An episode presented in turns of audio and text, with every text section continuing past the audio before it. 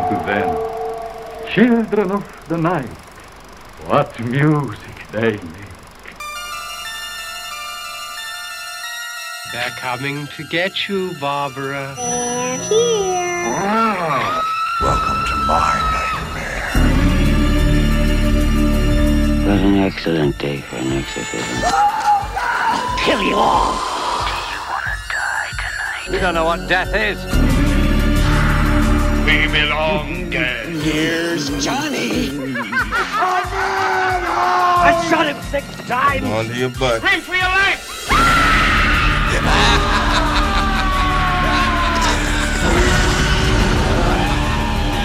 to a new world of pods and monsters.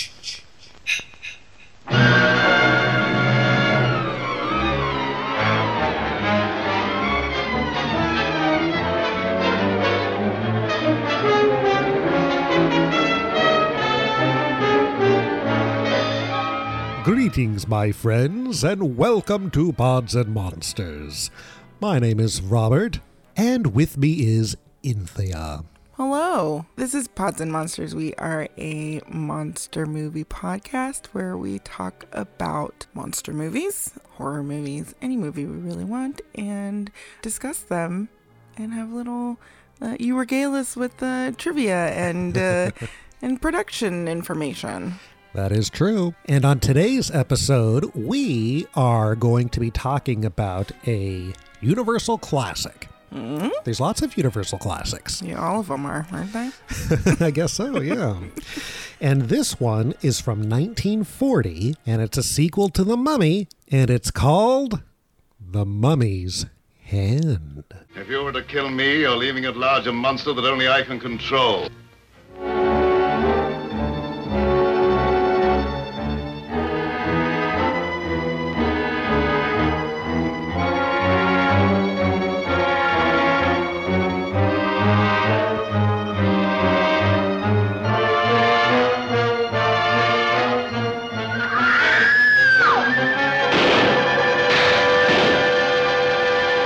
So, The Mummy's Hand, we, uh, I know you've seen The Mummy since we did an episode on it. Yes. Have you seen The Mummy's Hand? No. Did you know anything about it? No. Did you know the mummy has a hand? I mean, I've seen them both. Are they crusty? Are they old? yeah, they're pretty decrepit. Yep. All right. well, let's talk about that hand in the mummy's hand. He's alive. Are you going to tell me what the mummy's hand refers to? Is this like the mummy's hand is the person that's helping the mummy? You know, I, I was thinking about that. What is the mummy's hand? Yeah. Are we talking about a physical hand? No. I, I think the mummy's hand means uh, the mummy's force. You know, like when you have hand, you uh, you're powerful. yeah, yeah. Okay. Uh-huh. Things like that. that. That that's my take on it, at least. Okay. Well, we'll never know. We'll literally never know. Someone might tell us, but we'll never, ever know. So, how does the mummy's hand begin? Uh, don't tell me with an arm leading to the hand. Oh, gosh. All right. so we have uh, the fancy Universal Studios logo. Well, it's just the Universal logo. Yeah. And we immediately get the title. The music comes in real hot on this title. Yep. Another great score. This, if you didn't remember, it's the exact theme from Son of Frankenstein. Son of Frankenstein was composed by Frank Skinner with Hans J. Salter uh, arranging it. Hans J. Salter is the only one that gets the credit in this movie, though. Why? Uh, I think because he did it with Frank Skinner, and then he took those arrangements with some new music and made the score for this movie. Oh, okay. So the credits are over a temple ruin, which I put down Mayan. There's something very odd about what they've decided to go with. Like the production value on this is much. It's weird. I feel like it's lower, but at the same time, there's like some really good sets in this movie. And the reason for that, uh, might as well tell you now. Yes. They used leftover sets from previous movies. So they didn't really build that giant temple. There was just a, a movie already made oh. using that. Oh, Oh, okay. Well, that's unfortunate. There's a man praying slash casting a spell, and what he's saying is that whoever defiles the temple will be cursed for eternity. Who shall defile the temples of the ancient gods? A cruel and violent death shall be his fate, and never shall his soul find rest unto eternity. And praise to Al Al Moon Ra, Amon Ra. king of all gods. So we start off with this man, pretty much like, is he casting a curse or is he just kind of stating that we know there's a curse? I think he's casting the curse, or I guess later on we find out that he's extending the curse. Yeah, I mean, it- it's kind of weird. Uh, we're kind of being vague right now because we haven't gotten into the story, but it's almost not a curse. It's just, it's, the curse just seems like a weird word for it. For, Stating the fact. yeah, they're just, uh, Why does curse seem like a weird word? because who's the curse on? Is the curse on? Everybody. yeah. Every the per, the curse is on whoever defiles the temple. well, I guess that's true. So is it like a protection spell? maybe? Uh, uh, yeah, I guess so. Yeah, you're right. I think there's cursing everybody. so uh, we're at a train station and we find out that we are in Cairo, Egypt, which you would not know from any of the landscape. That's not I've never true. I've never been to Cairo, so I cannot comment actually on that. Well, I, I will say in, in the upcoming scene of traveling through the desert, that looks pretty good. Yeah, yeah, yeah. But before that, Yeah, it's very hilly. It's very Mm-hmm. abundant with plants, yeah, and there's perhaps a Mayan ruin. A man arrives. He arrives to the station and takes a journey on camelback, and we see the opening credit temple again. I like this footage that they shot of the camel. It's the Universal backlot, but Mm-hmm. uh, I think it does a decent job looking like Egypt in those shots. Oh, well, I couldn't Um, disagree. But the shot of the temple, yeah, that doesn't seem like anything that could ever be in Egypt. But It's so high up. There's so many stairs. It's really neat. there really is. He enters uh, the temple into the throne room where we saw the man earlier in the movie. Mm-hmm. Uh, he's the high priest and he is dying. Yeah, he's very old and very shaky. He is. He has summoned this man and he is handing over to him a secret. It turns out that this older man is a high priest who has been guarding this temple. He's uh, the high priest of Kamak. Karnak. Uh, that's my notes look weird. The high priest of Karnak.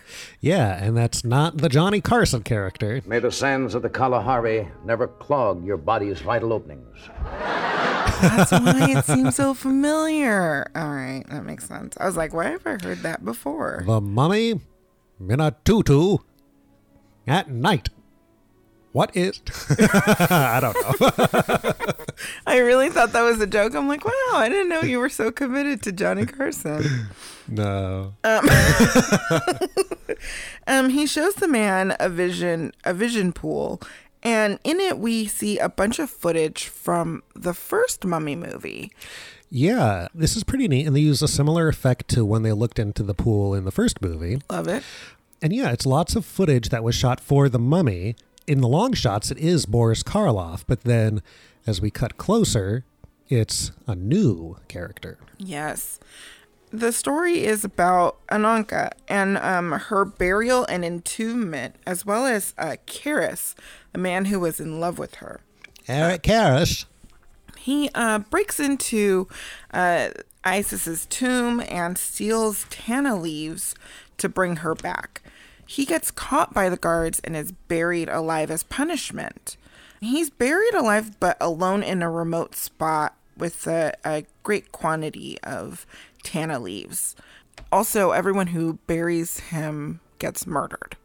So all the slaves and Just like in the first movie with uh, Imhotep. Yeah, I mean, it's, it's the same shots of the slaves getting murdered. Oh, yeah, it is. We've seen these people get murdered so many times at this point. Later, priests moved the body and they reburied it on the other side of the mountain that is attached to The temple. the temple. Uh, so they move him to the other side, which is now guarded by the priest.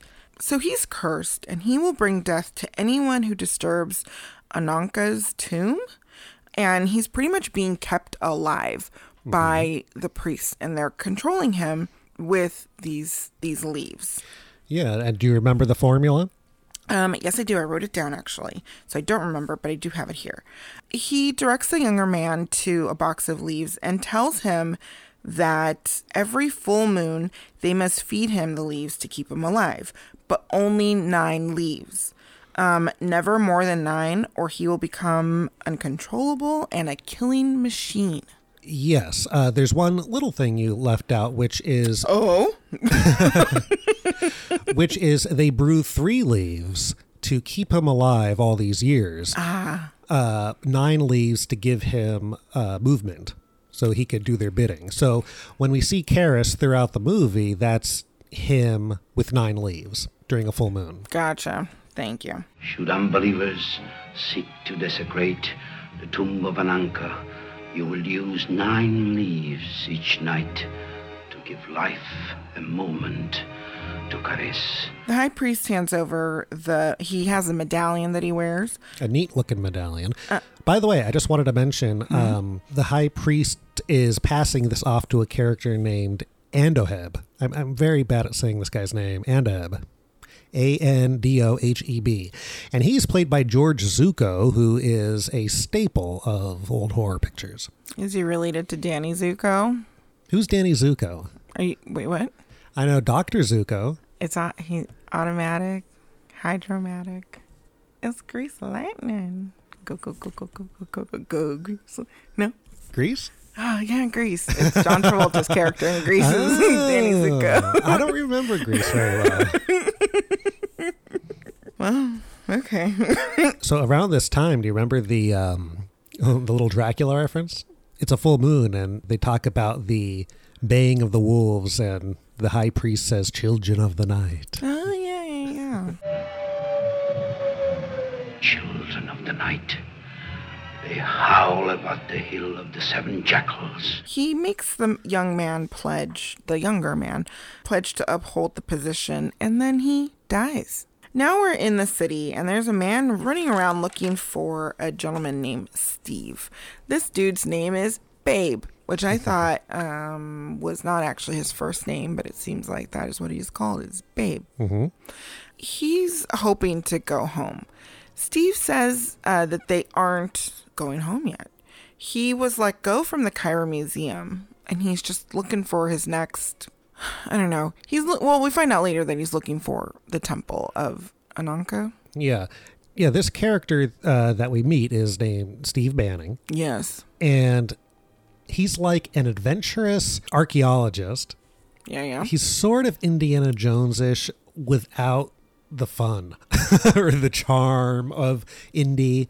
He's and- like a predecessor to Indiana Jones. He could be. I mean, if he was wearing the Indy outfit, maybe that would change my mind. Um, I think we get too much of his. Per- we get more of his personality too late in the movie. yeah, that might be true. Like it's just, I don't think that the character of Babe is necessary in this movie. No, and that's a thing. He's the comic relief of the movie, babe. They could have totally just like shaved off some of that and Yeah. kind of put it into Steve's character to just round him out a little bit more. They really could have. And, you know, there are several movies of the early 40s that had these comic relief characters, like real comedians they'd put into horror movies because they felt Or like, like Una O'Connor. yeah, but even more so than her, like, like just jokes that would be said, like the whole thing with The Rock, we later find out, you know. Yeah. Um, Ugh, they- that was annoying. I think they realized that people weren't going too crazy for that mixture of that amount of humor in these horror movies, so they, they kind of stopped doing it eventually. Yeah, there's no payoff to some of the things that Babe builds up to, to the point where I actually didn't write down a lot of what Babe was doing. Yeah. So I have very little Babe coverage in this. That's okay. Yeah. Babe is a character that's not terribly important except for at the end. Yeah, I guess. So, uh, so they're in a marketplace, and Steve finds a vase being sold by one of the merchants, who you asked me, and I nailed it. Yeah. Who was it? He was in the Frankenstein movies. Yeah. He was Maria's father in the original Frankenstein. And he was in uh, Son of Frankenstein as uh, one of the people that hanged Igor. Yeah. So he uses the last of Babe's money to purchase this vase. 75. It is as if I am being robbed. You're being robbed. They take it to the Cairo Museum to have it examined by a former colleague that is still there. The vase contains the location of Ananka's tomb. The professor colleague that they're talking to says that they should go talk to Professor Andoheb, who turns out to be, like you said, the high priest that we saw earlier, the new high priest that we saw earlier in the Right. movie. They want him to verify the vase, and he calls it a clever fake, which Steve immediately disagrees with. You see, we thought that. Without doubt, it's one of the cleverest imitations I have ever seen. Imitation? Babe especially is upset uh, that it was called a fake because they spent seventy-five dollars on this vase. And that was their last monies. Yeah, how much do you think seventy-five dollars in nineteen forty would be today? I'd say a few hundred. I mean, let's see. Um, it's over thirteen hundred dollars. Jeez, so yeah, I'd be real pissed too. that's an expensive vase. So if it were cheaper, it'd be a vase, but because it's expensive, it's a vase. Well, not so much of a vocal fry on that. It's just a boss. um, Steve disagrees, and uh, from here we get a little bit of exposition regarding these uh, hills of the Seven Jackals. That it's a dangerous place, and two other expeditions have been lost there. Steve wants to go there, and uh, since the professor has said that it's a fake, the museum will not fund the expedition. Um, so he says that he'll find the funding somewhere else. The professor then suddenly drops the vase. I'm so sorry. You must allow me to pay for my extraordinary clumsiness. Well, I should hope they'll tell you. That beautiful thing cost us seventy-five, hundred and fifty dollars. Steve is super upset and he leaves with the pieces. I did then note something that had hap- that happened earlier because then that actually did come into play. Mm-hmm. When they were in the market, there was a beggar. Yeah. Arms, arms for a poor unfortunate. This beggar, once the gentlemen leave from the room from the professor, this beggar shows up, and it Yeah. turns out that he is a spy for the professor. Yeah, doing his bidding. Yes. Steve and Babe and the other doctor, professor, all want to continue and uh, they want to find this tomb. A little while later, Babe is at a bar doing like these card tricks. He's trying to uh, win bets. Yeah. Win people's money using magic. Yes. Steve, meanwhile, is determined to find the tomb. Um, while they're kind of just going back and forth, a man arrives, and Babe thinks that he can convince him to fund the expedition. Uh, this man looks like he has money. Yeah, do you remember what Babe said when he entered the bar? No. Uh-oh. Look, there is a Santa Claus. Um, he tries the card trick on him, and while he's doing it, I believe Steve looks over and sees that this man is a magician. He looks over at a poster on the wall uh, advertising his magic act, and his name is Uh, Solvani? Salvani the Magician. Yes. Um, his name is Tim Sullivan, but he goes by Solvani. So once it's revealed that this man is a magician, they end up getting along famously. Meanwhile, the beggar person is creeping around Yeah. in the background. But this Solvani character, I really like this character. Yeah, yeah, yeah. Do you recognize the actor? No.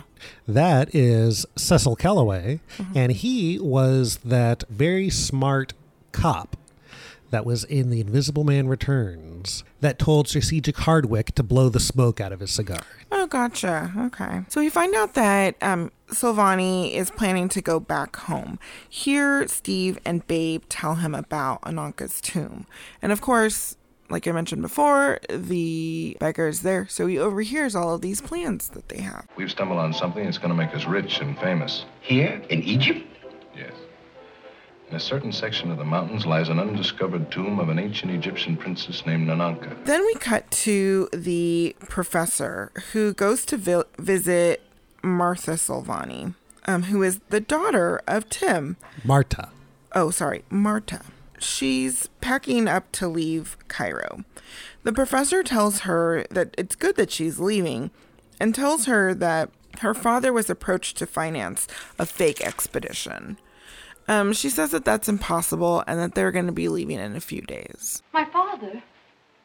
You mean that someone's trying to swindle him into financing a fake expedition? Precisely. We're back at the bar, and Steve, Tim, and Babe are um, signing a contract to fund the expedition. They go to toast, and one of the locals ends up causing a fight between them. Um, it turns out that earlier this man had spoken to the beggar spy Mhm. and is there to ruin their party. It's kind of weird how fast word is traveling. Like, how long were Oh, they yeah. at this bar? Because there had to be time for the beggar to leave, go tell George Zucco, Zucco to confront Marta, Zucco to go tell the beggar to kill him, the beggar to tell the guy to kill him. It's like, it's a lot to happen in a short amount of time. I guess they had to read over that contract very carefully. I guess so. Or maybe they had telephones. Remember that contract uh, has a. It, Are you going to ignore my comment? telephones. You know what? You're right. What's funny is uh, when the guy attacks them and there's the big fight. Remember the bartender? How he's freaking out. mm-hmm. He just yells like, "Help! Police! Help!" Police! Help! Help!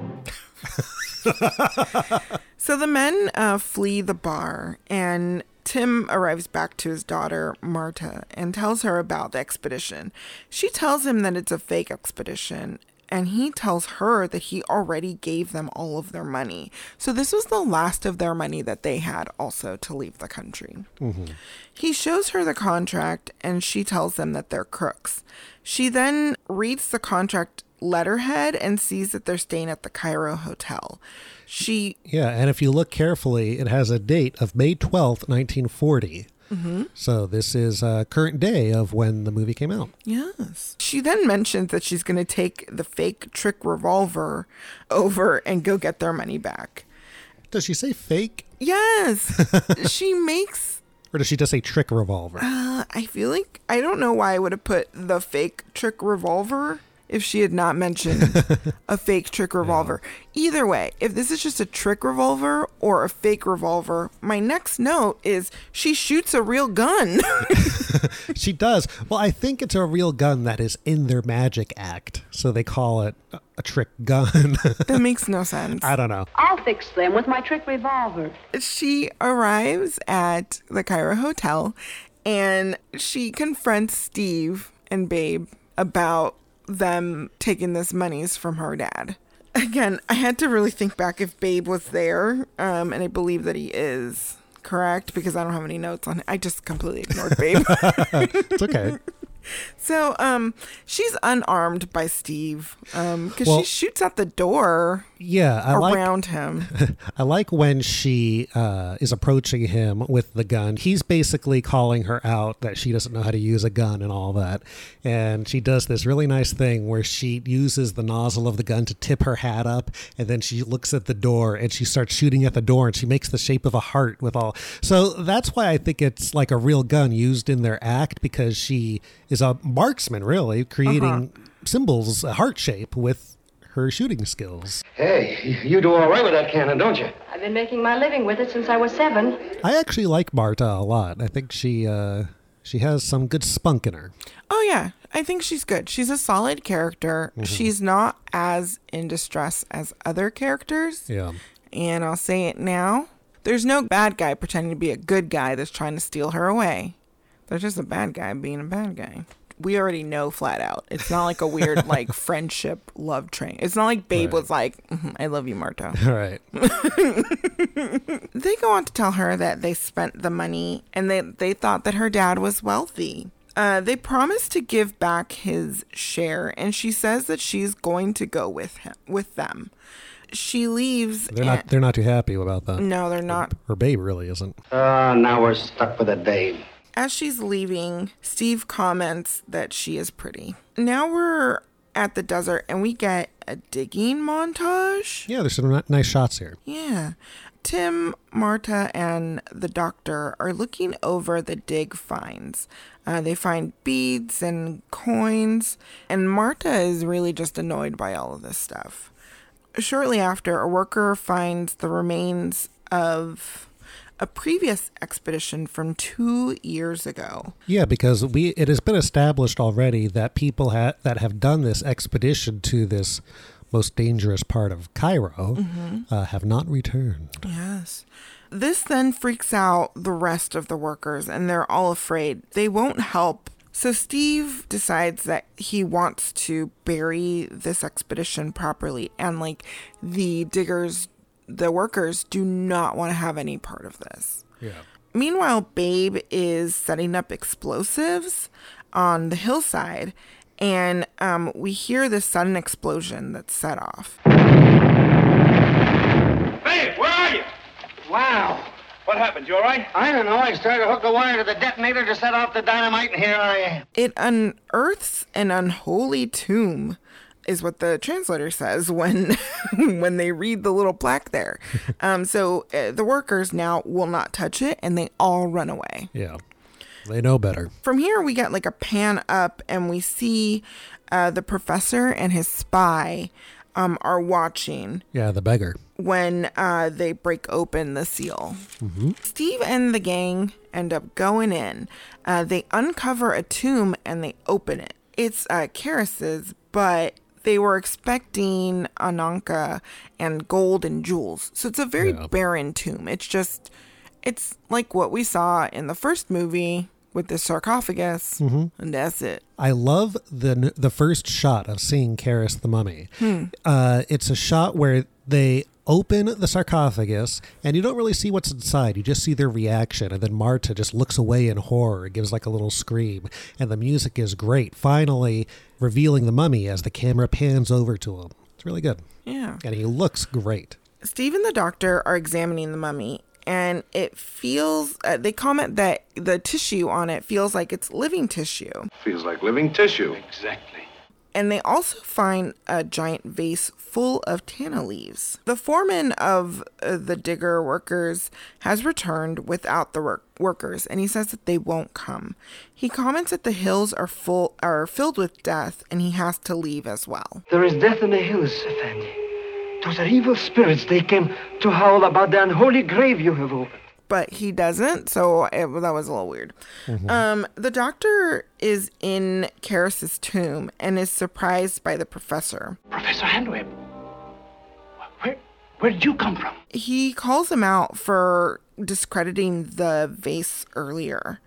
And the professor tells him that he will show him what is in the tomb. He then goes to feed leaves to the mummy and makes the doctor observe that the that the mummy has a pulse. Why, it's a pulse beat. Why, this is absurd. It's, it's fantastic. Yeah, so those are the the three tana leaves to Mhm. keep him alive. Uh-huh. And then he has a vial filled with nine. Yes. Um, the mummy awakens and strangles the doctor. The professor vows that he's going to kill everybody. Yeah, it's a good scene. Uh, this kill scene. It is. It is. Just uh, the hand just comes to life and then chokes him. Which is unfortunate because I do like the doctor. Yeah, he's a good guy. Yeah, yeah, yeah. Babe and Steve find the dead doctor. The professor is talking to his beggar spy.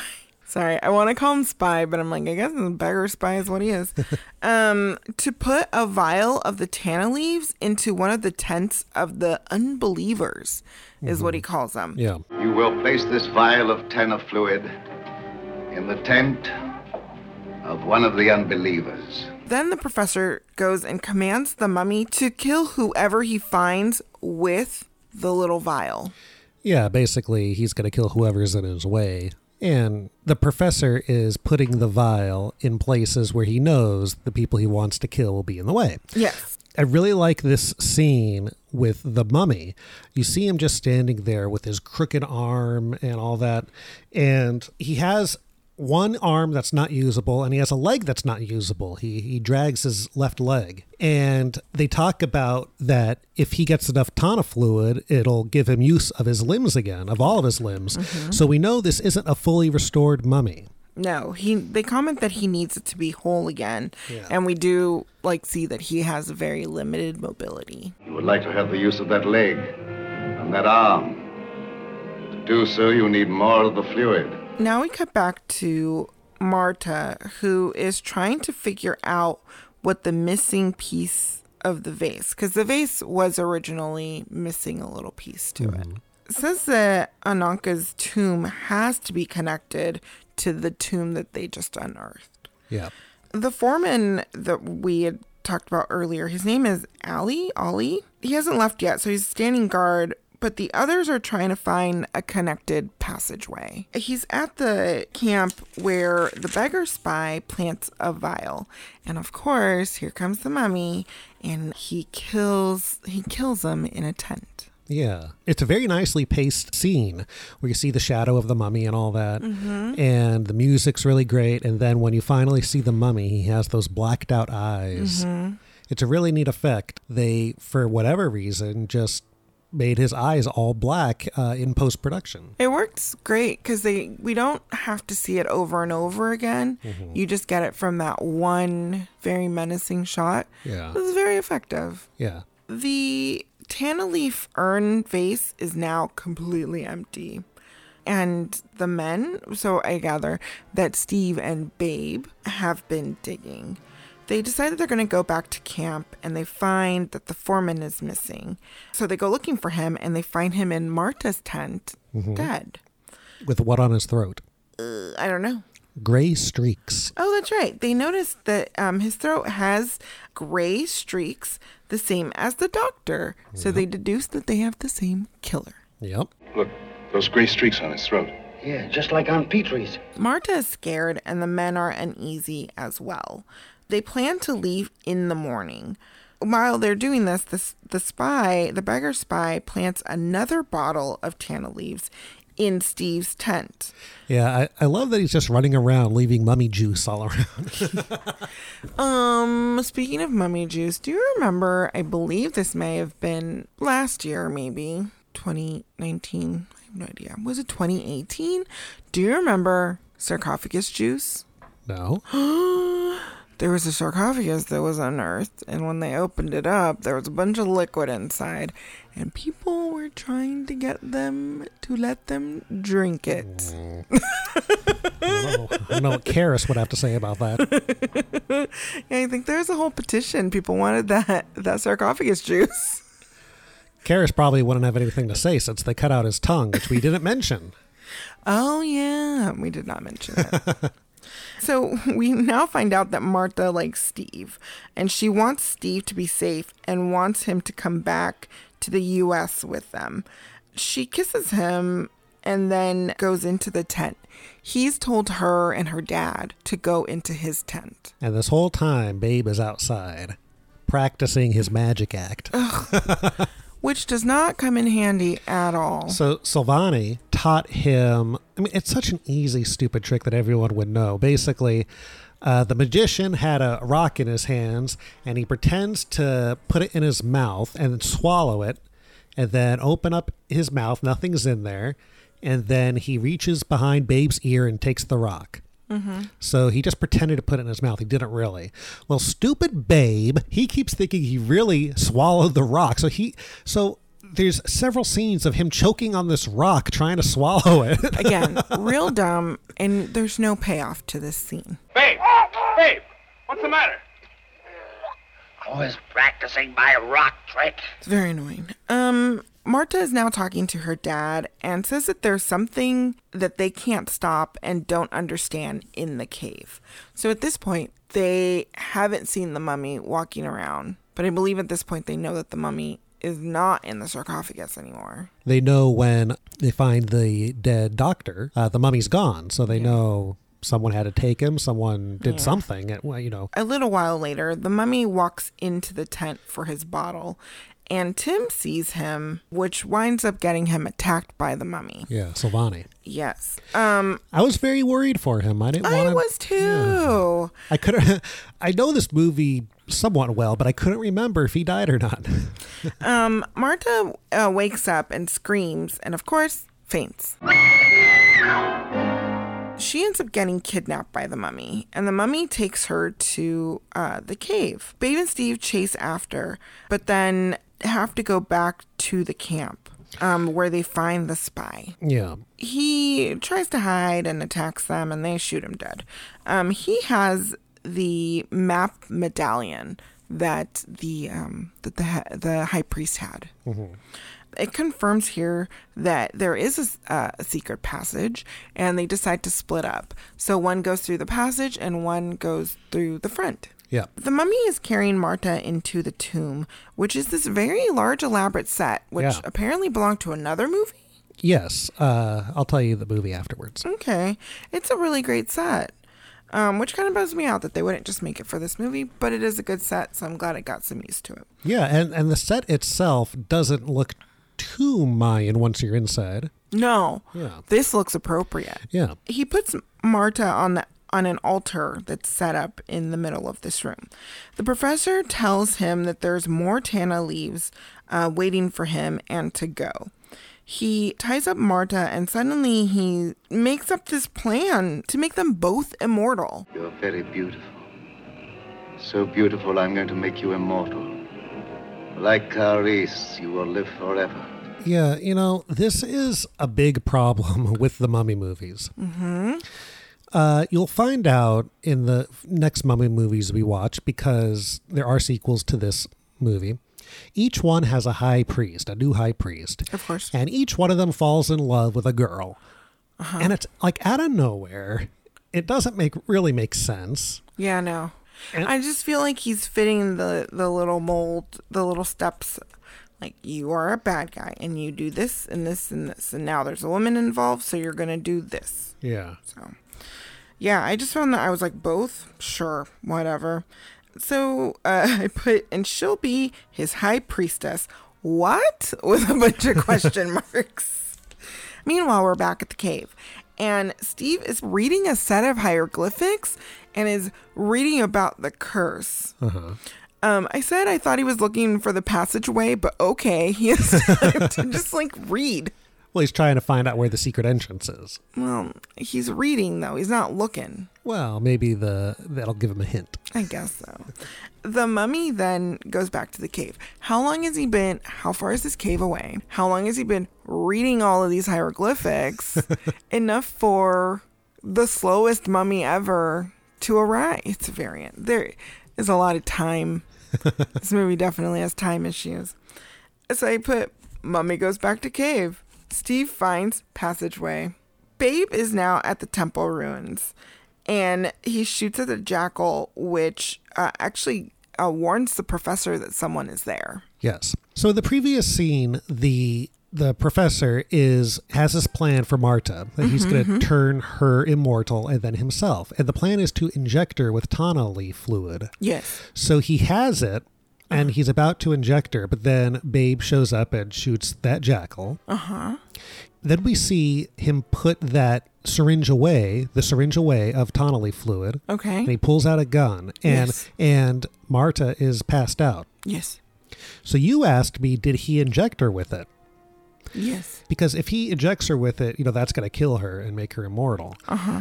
As we'll see, she did not get injected with it. But there are some theories that she did. And I think that that was an original intention, that they did shoot it where she did, because when they cut back to him after Babe shoots the jackal, the syringe is empty, Mhm. and she is loose from her restraints now and passed out. Mm. So I think maybe he really did inject her with it. Mhm. But as we come to see, they changed the story. yeah. Yeah. I mean, it's on brand for these movies. So the professor runs out of the temple and has a shootout with Babe. He gets shot and falls down all of these steps. yeah, he falls down a million steps, and it's such an obvious stunt double. George Zucco, who plays that professor, is bald. The stunt double had black hair. He warns Babe that the mummy about the mummy and that he'll drink all the Tana juice. At this point, I've just called it Tana juice. I like to call it mummy soup. Okay. And will become unstoppable. If you were to kill me, you would leave at large a monster whom only I can control. He says Isis forgives me and dies. Yep. Mighty Isis, forgive me. I put down that Babe is wounded. Yeah. Steve is now walking through the passageway and he's being uh, followed. Yeah. He finds Marta and tries to untie her, but the mummy arrives. She tells him to keep him away from the uh, the boiling Tana mummy juice. He's after Tana fluid. That's what must be in this vial. But there's a little like cauldron, Yeah. right, over a little tiny fire. Yeah, some bubbling mummy soup. Yeah. And they fight. Babe arrives and tries to stop the mummy. Yeah, it's funny because uh, Steve is shooting him a bunch of times and it's doing nothing. And then the mummy uh, does one last lunge at him, again with the blacked out eyes, Mhm. and strangles him and then just throws him away to get at the mummy juice. Yes. Then Babe arrives. Um, he tries to stop the mummy, who drops the fluid that he's trying, and um, he starts to try to drink it off the ground. Yeah, Marta tells Babe, don't let him get to that mummy juice. Mhm. So Babe shoots, shoots it out of his hands. So he drops the juice, and yeah, he gets on the ground and starts slurping it up. Sorry, I think it's very funny that we keep referring to this as juice. it's, it's juice and soup. Pass me some of that mummy juice. Uh, Steve sets fire to the mummy. Well, they figure bullets don't work, maybe fire will. yeah, and then I put Babe and Steve faint. No, Babe and Marta. Oh. I was like, oh, how's Marta gonna get out of there? Oh, it's just like a woman when the shooting's all over and everything's take, they pass out. Come on. Come on. Um, sometime later, they are back in the marketplace, and Marta stops Steve from buying another vase. They are all now going home. And they're going home rich. They are. The They have all the stuff from the tomb. end. The end. it's like the end of the uh, Brendan Fraser mummy. Is it? Remember they're wa- they're on the camel and and they had some gold left over that shined and Mhm, uh, so what'd you think? Uh, it's okay. Um, I liked a lot more of it. I liked more than I was expecting I would enjoy. yeah, Um, I don't care for Babe. yeah. I just there's no payoff to his character. I don't like Babe either. I do love the mummy. I love the way he looks. Um, I like the mummy. I like the villain. I like Steve is fine. I don't love Uh-huh. him. He's whatever. Martha's great. Tim is great. did you like this better than the Boris Karloff mummy? I don't know. I don't. For some reason, I'm not relating them. Yeah. I don't know if I like it more than the Boris Karloff one, but I like that we get more mummy in this. Yeah, we do. we do have a lot more mummy.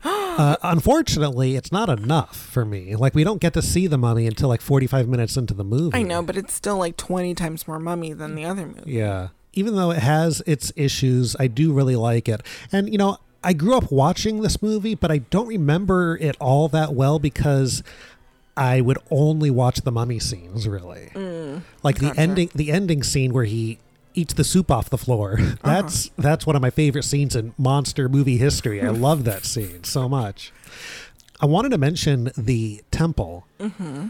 So, Princess Ananka's temple, no one's been able to find it. It's been so hard. They accidentally find it in that explosion, you know, when they're searching the area. Are you telling me all they had to do was go on the other side of the mountain, see giant stairs at a giant Aztec temple head, and that would have been the entrance right there? Yeah, that's exactly what I'm telling you. So, why was it so hard to find? like that that temple should not have been hard to find. Yeah. The other temple that they had to blow a hole Yeah, mountainside away from. Yeah, that it's easy to hard. find Princess Ananka, not Yeah, yeah. Kharis. Mhm, mhm. Should have been the other way around. Exactly. Yeah. Yeah, well. Uh, you want to hear some fun facts about the mummy's hand? Please. Okay.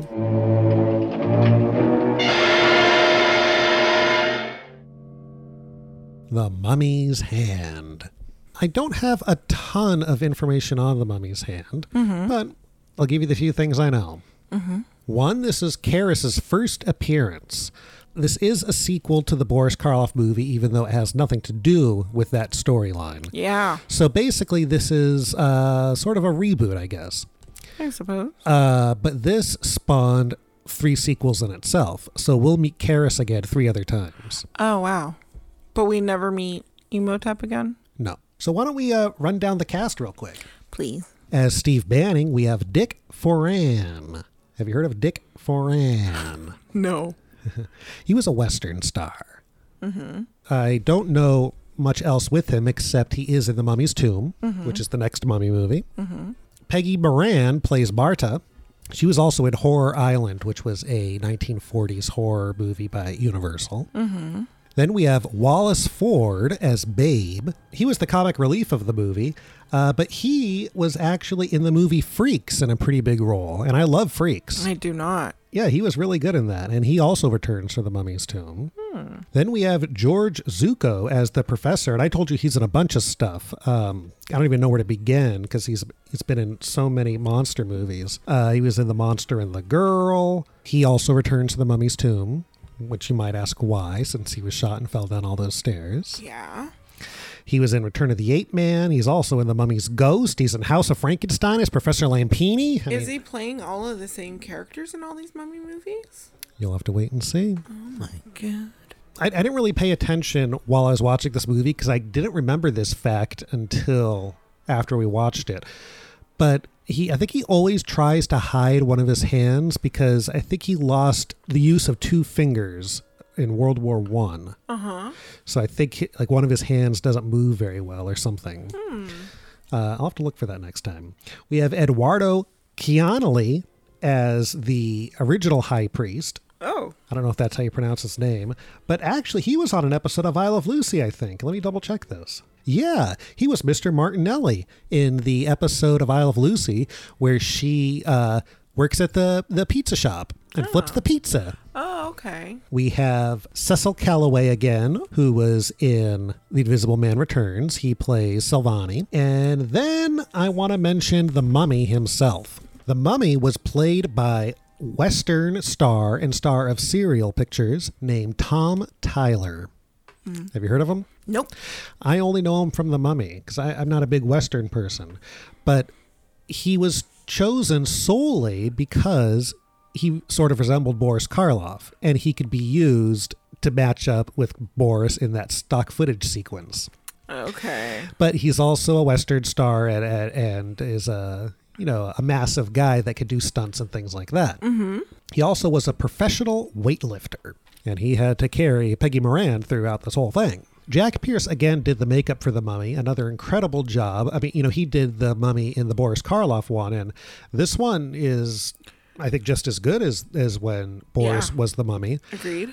The thing, though, is that he only made up the mummy's face for one day of shooting for all the close ups. But all the medium to wide shots, he's actually wearing a mask. Which a lot of people think that Jack Pierce didn't use rubber in his lifetime, and that's kind of why he was booted from the studio. But he actually did use rubber a little bit. He used it for these mummy masks, uh, for not only this one, but the other ones. And also, the Wolfman had a rubber nose. Okay. And then I just wanted to mention the set. I told you that the big temple of Ananka was used was made for another movie. And that was made for a movie that came out in 1940 by Universal called Green Hell, a Douglas Fairbanks movie directed by James Whale, Oh. who directed Frankenstein, Bride, and uh, The Invisible Man. Uh huh. I actually haven't seen that movie, but um, Vincent Price has a role in it. The movie Green Hell, it's uh, a movie about, when I read the synopsis from IMDb, mm-hmm. a group of adventurers head deep into a South American jungle in search of ancient Incan treasure. A beautiful woman brought to their camp by hired bearers has come to join her husband, a newer member of the group, who was recently killed by hostile natives. As the months go by, jealousies and tempers flare as fights break out over the woman. The Incan treasure is finally found, but the treasure seekers, now united by a common enemy, are about to be attacked by hundreds of fierce natives armed with bows and poisoned arrows. Green Hell. yeah, hard pass on that one. The Mummy's Hand came out September 20th, 1940. Mhm. It's celebrating an anniversary this year. Mm-hmm. How old? 80. I thought we were in the year 2000 for a very short, like for the millimist of seconds. That's right. so the Mummy's Hand was uh, very successful, actually, and it uh, as I told you, spawned several sequels. So we will meet the mummy again in the mummy's tomb, the Mm-hmm. mummy's ghost, and the mummy's curse. And finally, we will meet a mummy in Abbott and Costello Meet the Mummy. Oh Uh, man, those Abbott and Costello movies. Yes, we will get around to talking about all of those. All right. Well, shall we wrap this up I see what you did there. like a mummy? I got it. I got it.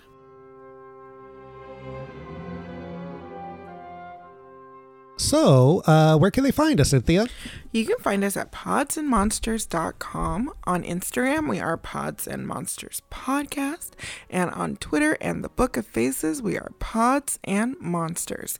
If you have enjoyed our podcast, please take a moment to rate and review us on iTunes. Share it on the social medias. Tell all your friends. We're apparently like on like if you look at film history podcasts on iTunes, we are on the first page as one of the popular podcasts. We're very low on that on that list, but we're still on there, so that's super awesome. Yeah. Um, and we really appreciate um, the support. And also, I'm gonna throw this out there: if you want a sticker or two, slide into those DMs, email us, and we'll send you a set of stickers That's right. to your house or wherever you prefer to get your mail. But yeah, don't forget we have all of our movies up on our site so you can watch along with us. And if you have any suggestions or want to leave us a comment, um, you can email us at podsandmonsters at gmail.com. Thank you, Anthea. Yeah, I'm never going to get that right. This should just be a canned thing, but I will No, babble forever. Uh, it's more natural this way. Nah, okay. For Pods and Monsters, I'm Robert. I'm Inthia. And I would like to give the mummy's hand a mummy's hand. Goodbye. It's slow because I'm a mummy. Goodbye.